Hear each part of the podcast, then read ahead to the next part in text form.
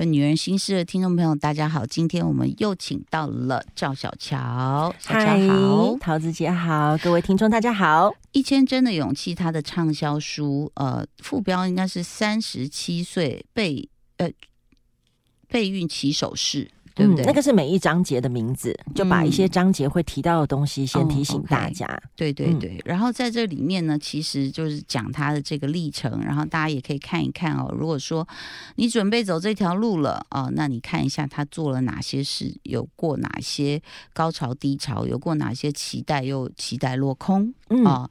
这些其实就不不只是身体上面的受苦，其实它还包括身心灵的，你要有强大的能量去面对这件事。情哦，不过第一题，我相信你是很认真用功的这个孕妇，所以有没有跟医生们到底聊一聊，为什么我们现代人对生育这件事情，过去好像看到乡村满地的小孩乱跑都很容易啊，然后大家那个火车来睡不着又生了一个，怎么他们可以这么容易？那为什么现代人到底我们面临的是什么？还是确定医生有告诉你什么东西不要吃，什么锅炉不要用，什么什么地方不要住？这个东西太细了，但我只能讲说，整个社会呢，现在基本上就是大家的学历都很高，嗯。嗯，那所以大家结婚也都晚，那当然还有经济的压力，所以很多人准备要生孩子，或者是他准备要结婚，他早就已经是高龄产妇了，就过了那个所谓精子卵子的比较优质的嗯。年纪。对，尤其是女生，因为男生精子呢，其实是是最小的问题，因为它量太多，它只要一支够用。呃，请不要拿个人的例子来讲 啊，其实这里有很多，就是那个射出来以后，就哎看不到什么蝌蚪的也是有啦。对，所以我觉得可能就像桃子姐讲的，不管是环境污染或者是压力，所以很多都会遇到这样的问题。而且现在很多的小女生，嗯，很早就已经来生理期了，嗯，所以相较起来呢，呃，她也会比较早结束。数。他在可能饮食的过程中、环境中太早接触性荷尔蒙，有可能，所以他也会比较早结束。所以以前我们妈妈那一代，哦，可能五六十岁才会面临到所谓更年期。那现在呢，可能慢慢有一些女生，可能是四十多岁，嗯，就要面临所谓的更年期了。对对。但是有时候你可能要接近四十岁，比如说像我，三十七岁才结婚，嗯，好，那当然我现在是还没有更年期，我只是讲一个社会的普遍的一个。变化的趋势，嗯，所以很恐怖哎！你已经要停工，你才准备要生孩子，嗯，那你的数量跟质量怎么会好呢？嗯，对。所以现在你说听到二十多岁的女孩子也跑来买你的书啊，问呐，但是医生会不会也觉得说没有必要那么早动卵？呃，冻卵的话，我自己啊，我先不管医生怎么讲，我自己我觉得是接近三十岁在考虑这件事情啊。你在二十出头岁的时候，你就好好去享受你的人生就好了。嗯，但是你快要三十岁的时候，先不管你现在有没有对象，嗯，也不管你现在。生小孩是不是在你的蓝图里面？就像我跟大家分享的，在三十岁的我也没有想过要生小孩。嗯，但是人是会变的，就先优比着，对，先优比着，因为到最后辛苦的是女生。可是冻卵，它确实我们听到那啊，可以冻卵，可以冻卵。可是事实上，你去了解的时候，它也是要一笔钱的。对，它是要钱，所以对我来说，我都会觉得，如果你接近三十岁，你就把冻卵摆在你想要做的人生清单里面，让对，让他的。顺位往前一点，嗯，你可能要为他存一些钱，大概要多少钱？呃，应该是比如说十万左右吧。对我听到也是六位数，对，差不多。可能我听到的可能是七到十五万不等，不等哈。那我就抓一个中间，可能十万。然后每一年呢，你还要付差不多可能六千到八千吧，不等哈的那个管理费。对对对对，所谓的管理费。可是对我来说，我会觉得你当是买保险，而且这个保。保险你不用买一辈子，嗯，因为等你五十岁，你也别想生了吧，嗯。哦，所以当你三十岁你冻卵，哦，这个可能冻到你四十岁，嗯，好，你给自己十年的时间，嗯，好，四十岁以后，那你自己再去想，好，OK，我现在如果不决定了，我不要生孩子，嗯，那你再解约。嗯，这样子。OK，不过在这个取卵的过程，你就会开始了解你自己的身体了。有些人是真的，我我有听过我的朋友，就是说是一颗一颗很珍贵的珍珠，但是你的取卵是很顺利的，对，非常的。像我的，我是四十岁开始取，我总共取了六次卵，嗯，总共取了九十六颗卵，很夸张，对，是非常的恐怖多。你那个应该是纪录保持人吧？奥运，对，但是说真的哦，就是。九十六颗是很厉害，没错，但是我的品质一定不会有三十岁的女生好，就是所谓的不良率。但是不管怎么样，因为我的分母很多嘛，对，所以中间有很多呃可以拿去失败的，嗯，就是有点像你打游戏过关会少了一条命，少了两条命啊等等，对，所以我都会觉得为什么要女生去动软？比如说。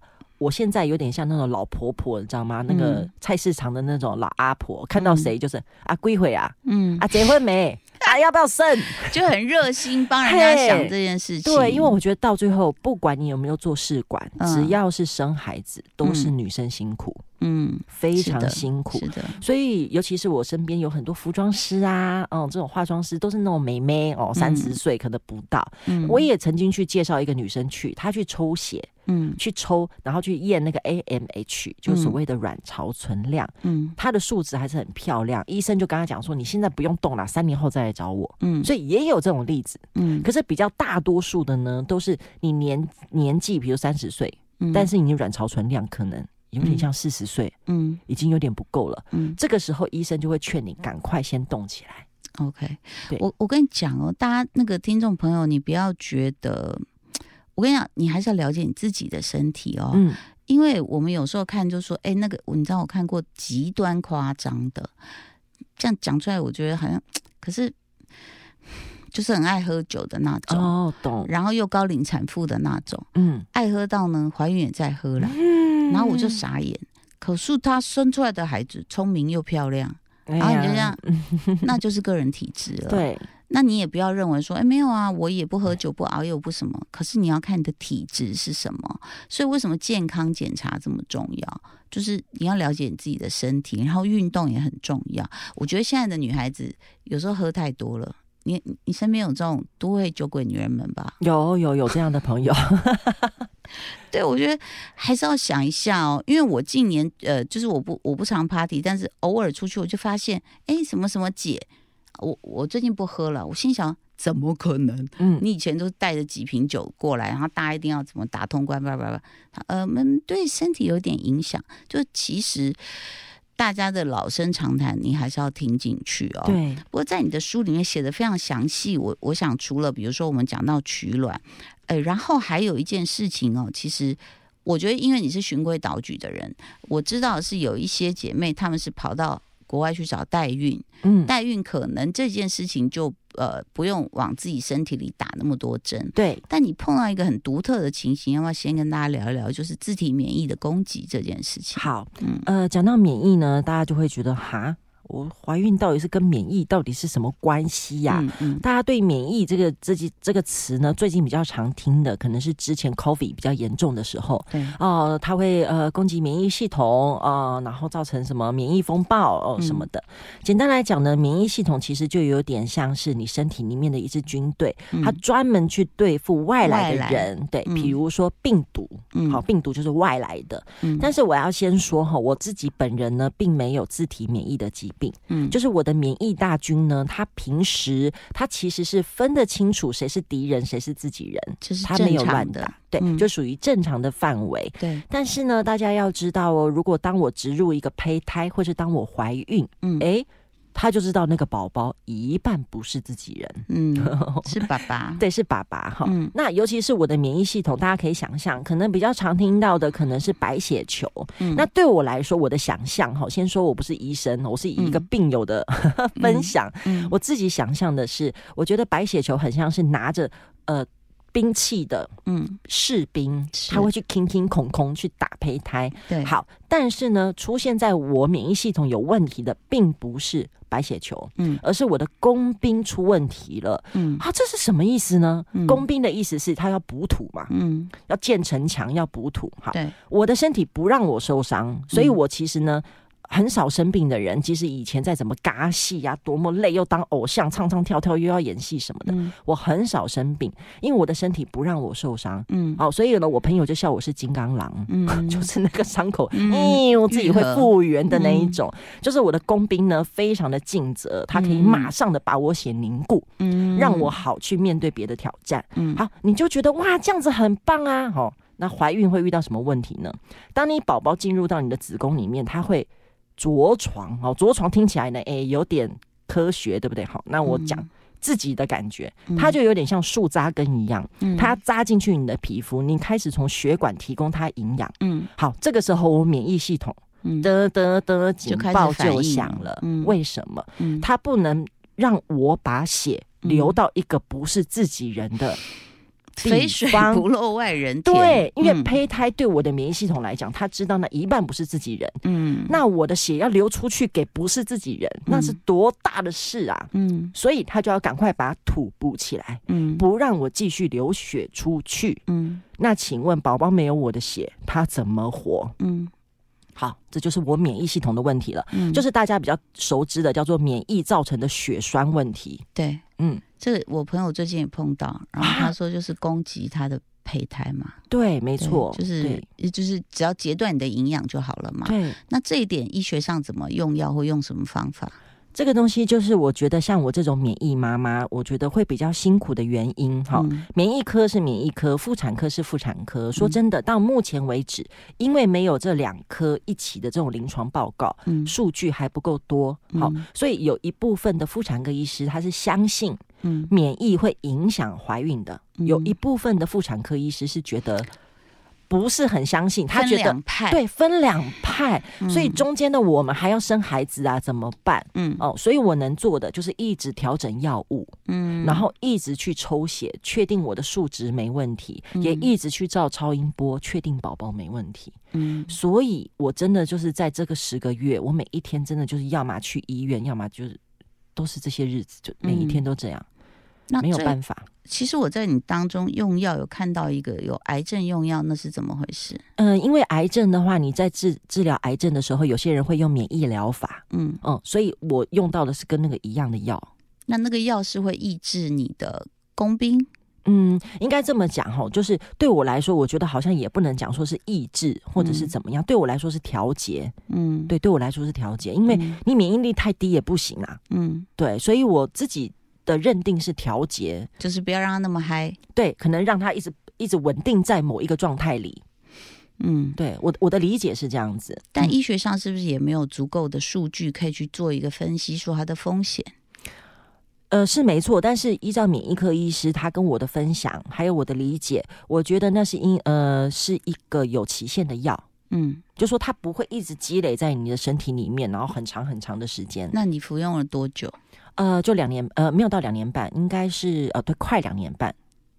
那个癌症的药哦，呃，对，哎，没有，呃，癌症的药可能呃一年半吧，到两年吧，因为它是一个疗程，它有时候会需要这个药，有时候是不需要，所以有点复杂。所以你你对身体的那个自觉，还有随时做的一些检验，其实也会检验说它有没有造成什么样的一个突然的变化。对，应该这么讲。比如说，我用到一个药叫做免疫球蛋白，嗯嗯，那免疫球蛋白呢，这个药有一些癌症的病人，嗯他可能在经历过化疗或电疗以后，他也会使用的嗯这个药叫免疫球蛋白。那免疫球蛋白呢，你只要去打之前，我都要再去抽血，嗯确定我的肝肾指数没问题，嗯我才能够去施打免疫球蛋白。所以你看，又多了几针了哦，那个针嗯都没有算进去哦，你知道吗？我一千针的勇气，这些抽血的针没有算进去哦。真的是一万针了。对，我觉得一万针。我中间真的有过，嗯我去抽肝肾指数，我的肝嗯指数飙到了一百、嗯，所以医生因为通常人是四十，GPT 呃四十二，对，通常是四十二，所以我已经飙到一百了，所以嗯医生不敢给我打免疫球蛋白。嗯，那我很慌诶、那时候我记得我好像宝宝已经很大，已经快三十周左右了。嗯你不给我打，如果我宝宝活不了怎么办？如果那个血又堵住怎么办？嗯对吧？所以我很担心，又开始再回头再去看免疫科医师，问他为什么我肝指数会飙高，嗯然后呢再去找我的接生医师，那时候是台大医师的施景中医师，嗯然后再去问他为什么我会肝指数飙高，哈，每找一个医师又要抽血嘛，好，嗯每找一个医师 是的是的对，嗯，结果呢就不可考，不知道，所以呢，你硬打吗？还是你等他的 GOT 降下来你才？等到一个礼拜之后，什么药也不能开，因为我在怀孕中嘛，对，所以等到一个礼拜以后去去抽血，再去抽血，哎，又变八十了，嗯就是没有继续往上飙。有可能那那一期间你比较焦虑又累，也是会让它上升。对，都有可能。反正我去看免疫科医师，免疫科医师只能用他免疫的角度嗯，看看是不是因为免疫造成的肝炎哦，因为嗯免疫也会造成肝发炎。对，好。所以你看，孕期中一直监测的这个叫做紫癜前症跟潜在猛暴性肝炎，对，因为其实呃，对于实医师来讲，他最怕的就是嗯。今天测一百、嗯。明天测两百、嗯，就是属于猛暴了。嗯。如果在我怀孕三十周，如果我有猛暴性肝炎，我跟宝宝都很难活下来。是的，对，所以他只要确定，所以变了一个礼拜后去抽，我剩嗯。八十、嗯，他就觉得很安心。可这礼拜其嗯。实我也是啥都没做，我只是每天很担心宝宝的状况而已。我那时候飙到一万的时候，医生跟我说快死了，然后呢，呃，医生也就是告诉我说，我说是不是要吃一些保肝丸呐、养肝丸呐、医生说你只能休息，对，没错，什么都做不了等。你的身体自己把它降下来。那后来怎么样？后来降下来了吗？我其实有两次，后来就慢慢降下来。就是事实上，我躺在医院也是什么都没做，只能休息。他也不能给你做什么，对，很恐怖。肝肾，我觉得其实它也就是独一无二了。然后再来，它又是一个滤毒的过滤的一个器官，所以，所以我觉得看了你这个书，我觉得一直在冒汗呢。嗯，这比去任何乐园还要刺激，很恐怖很恐怖。你每天不知道遇到什么，所以你什么时候开始打了？到八十你就打了？到八十就打了，因为免疫科医师说可以打，嗯，对，所以我就打了。嗯对那我问过你老公吗？我老公哦，嗯，不用问他哎、还我就是这方面的资讯你就隐瞒？没有哎、没有隐瞒，他都知道。可是他真的嗯束手无策，嗯，他能帮我做什么？他什么都没办办法帮我。因为你想要保住小孩。对我想要保住，但是我都会挑 OK 的话去告诉我自己，这个是可以的。怎么说呢？虽然我的肝指数飙到一百，好、嗯。但是那时候我已经三十周了嘛，嗯。所以呢，施景中医师就跟我讲，嗯。现在只要超过二十七周，嗯。好、台湾的这种所谓的保温箱，还有这嗯种早产儿的技术非常好，嗯。所以如果你真的是猛爆性肝炎，如果嗯。你马上推来产房，直接嗯剖腹，嗯，小孩跟你都可以活下来。事实上，我在听到像这样的做这样的试管啊、人工受孕啊，确实有比较多是早产。嗯，对，然后点点点宝宝现在他是他是三十七周生的，哇，对那那很熟了。对他其实很熟。然后他嗯。其实我原本也是想自然产，因为我是屁股大，而且我又高，嗯，所以其实宝宝如果不要太大，嗯。好、那自然产是完全没问题。嗯，但是因为他那个实医师就笑他说是应景女孩啊，嗯。脖子很硬，一直不往下，嗯。不愿意，低头，嗯。所以其实是胎位不正。嗯。那既然是胎位不正的话，又加上我免疫，嗯我不知道他什么随时又要干嘛，嗯。所以最好是足月就让他出来了。对，对，那他出来之后是不用住保安箱，不用的，他两千啊八，所以非常好。哎呦，真的很 恭喜你。对，而且我也很幸运哦，因为我的、嗯我我应该是医医生医术太好，所以你知嗯道我剖腹当天我就下床，然后就把那个尿袋拿掉，然后就可以嗯坐在那边用线上上我的韩文课了。然然后所有人都觉得天呐，你怎么办到的？很多人三天下不了床，嗯根本没办法坐着，只能躺着。那请问这一切的一切，除了你原来的体质，可是这体质，我觉得除了先天也有后天的保养啊。嗯，你你是怎么样去呃，你你过人的意志力我们已经感受到，但是身体这这你的这一副肉体，我觉得还是要有很好的一个底嘛，嗯对不对？对你都是怎么养的？呃，在我备孕的时候，我真的有乖乖的去找营养师。嗯我并不想要那么早让自己吃那么多的药，嗯可能很多人一开始会去看中医、看西医，哈，不管，我觉得每个人有自己的方法，嗯但是我就觉得说没关系，我想用食疗，嗯所以我真的有非常乖的去找营养师，从我的食物每一天很认真的去下手。吃什么？最简单的其实并不是特别吃什么生孩子，而是要嗯调整你的体质。嗯所以一开始我去找营养师，他就告诉我了，你就是营养不良。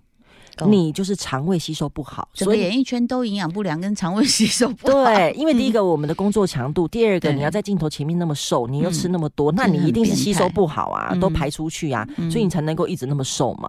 但是你对生小孩就会很不行，因为当你怀孕的时候，就是我觉得上天造人很神奇。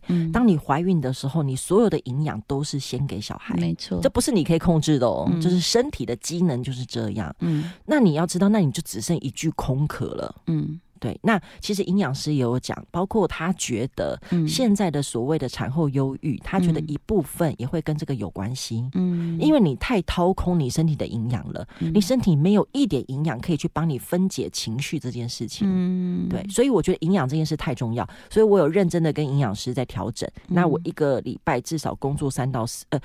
运动三到四天，然后我是重训搭配瑜伽，然后有氧搭配瑜伽，嗯，就真的蛮认真在做这些事情的。嗯，对，我记得我怀第一胎的时候，我就是跟那个李永贤去去做瑜伽嘛，然后我老公每次都把我送去的时候，你们一起做，我说对对对，我们两个都怀孕嘛。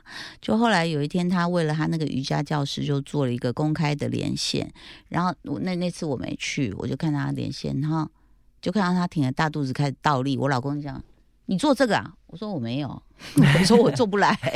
就是其实我们看到很多，其实那个是慢慢来，绝对不是说怀孕立刻叫你倒立或干嘛。其实他平常也是运动的，对。所以我觉得你提到这个概念非常重要，就是说你的身体不能在你疲累了的时候你还征用它，然后就开始各种药物啊什么的。你要先把它养好。我觉得你还还有下一本书哎，真的吗？你就再出啊！你就是怎么养这个很好的一个舰队，他才能去面对这么多的战争。因为没有这个精良的武器，你后来进来的东西要改变你的这些内分泌也好，或者是你自己的很多啊，你知道就激素啊，然后你你会不会引起反胃或甚至抗体？嗯，其实我觉得跟你原来的这个精不精良还是有关系。我觉得还是有差哎，真的还是有差，但是。呃，尤其是现在小孩生出来以后，我自己因为毕竟我真的是四十二岁才生小孩，嗯，我真的想陪小孩很久，嗯，我想要看他长大，然后他想要我想要看他结婚，我想要帮他带孩子，嗯，所以我真的一直提醒我跟斗哥，就是我们一定要健康，嗯。嗯，所以这个这件健康这件事情到现在还是持续的，你看。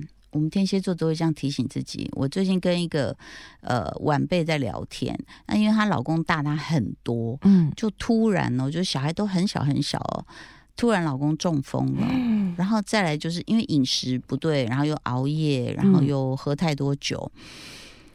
她说老公动完手术还好发现的早，老公动完手术推出来第一刻，居然又跟她说：“我想点一杯手摇饮。”我们所有人头发都站起来，然后想说。你怎么可以这样？然后他，你他也会说想小孩在医院的时候，可是他就说我要喝手摇饮，就是你知道那个是分开的，他不觉得这相关联。我不想面对，我就是还是要满足我的口腹之欲。嗯，可殊不知他的血管已经都不对了。对，然后可能也没有去想到说小孩那么小，如果你万一走了，那你一个人老老婆怎么一个人把小孩？养大，对，所以其实好啦，我我们我觉得我们三个改不过来了，我们还是我觉得很难超前部署，对，超前部 署，什么都要想到，对，但是我觉得呃，像像我觉得也很好，在我现在有点点宝宝，因为说真的，我觉得像天天蝎座这种个性，嗯，呃，我很容易会感觉到空巢期，我相信桃子姐也是，所以像我儿子就是全全长大，我真的哇，好好深的空巢，真的空巢期，对我就是不是哎。啊，你的月亮星座是什么？处女啊！哦，对啊，超级想不开的。双子 哦，所以比较好一点。所以我小孩开始可以，我说你可以自己起来嘛，你自己洗衣服可以了，都可以了。妈出国，我终于有一次自自己跟闺蜜的旅行，你知道吗？就是，但是我觉得现在你没有空巢了，因为你还有点点宝宝那么久的时间。对，没错。对，但是哎，我反而觉得你们的课题是。将来面对空巢这一题，还有什么时候放手这一题？对，但一切都还早。我觉得你好好的休息好好的享受你现在的人生，然后恭喜你，我觉得这是非常幸运又幸福的一件事情。非常非常感谢。对，也也祝福所有如果正在这条道路上的朋友，我觉得嗯是要努力没错，但是量力而为。对，但是对我来说，最后还是真的很希望大家可以买个保险，就是如果可以，好，不管是呃金钱上面或自己的身体，我真的觉得还是先动软。嗯，对，我真的觉得我看太多女生真的太辛苦了，就是维护了，真的来不及，真的跟不上。那真的不是说你你可以。外在你可以保养的多好，嗯，对，真的太多女生现在可能三十几岁就有所谓的子宫早衰、卵巢早衰的问题，嗯，哎，真的就是对这些姐妹们觉得很心疼，这样。小乔的选民服务处在哪里？我要去选旅长。登记一下，这样子哦。不过这是他由衷的呼吁，然后也希望大家能够，呃，如果你选择单身，开开心心也是可以；如果你想选择未来有孩子，我觉得也可以未雨绸缪，是。非。常谢谢这个勇气妈妈小乔，谢谢你的分享，谢谢桃子姐，谢谢，拜拜，拜拜。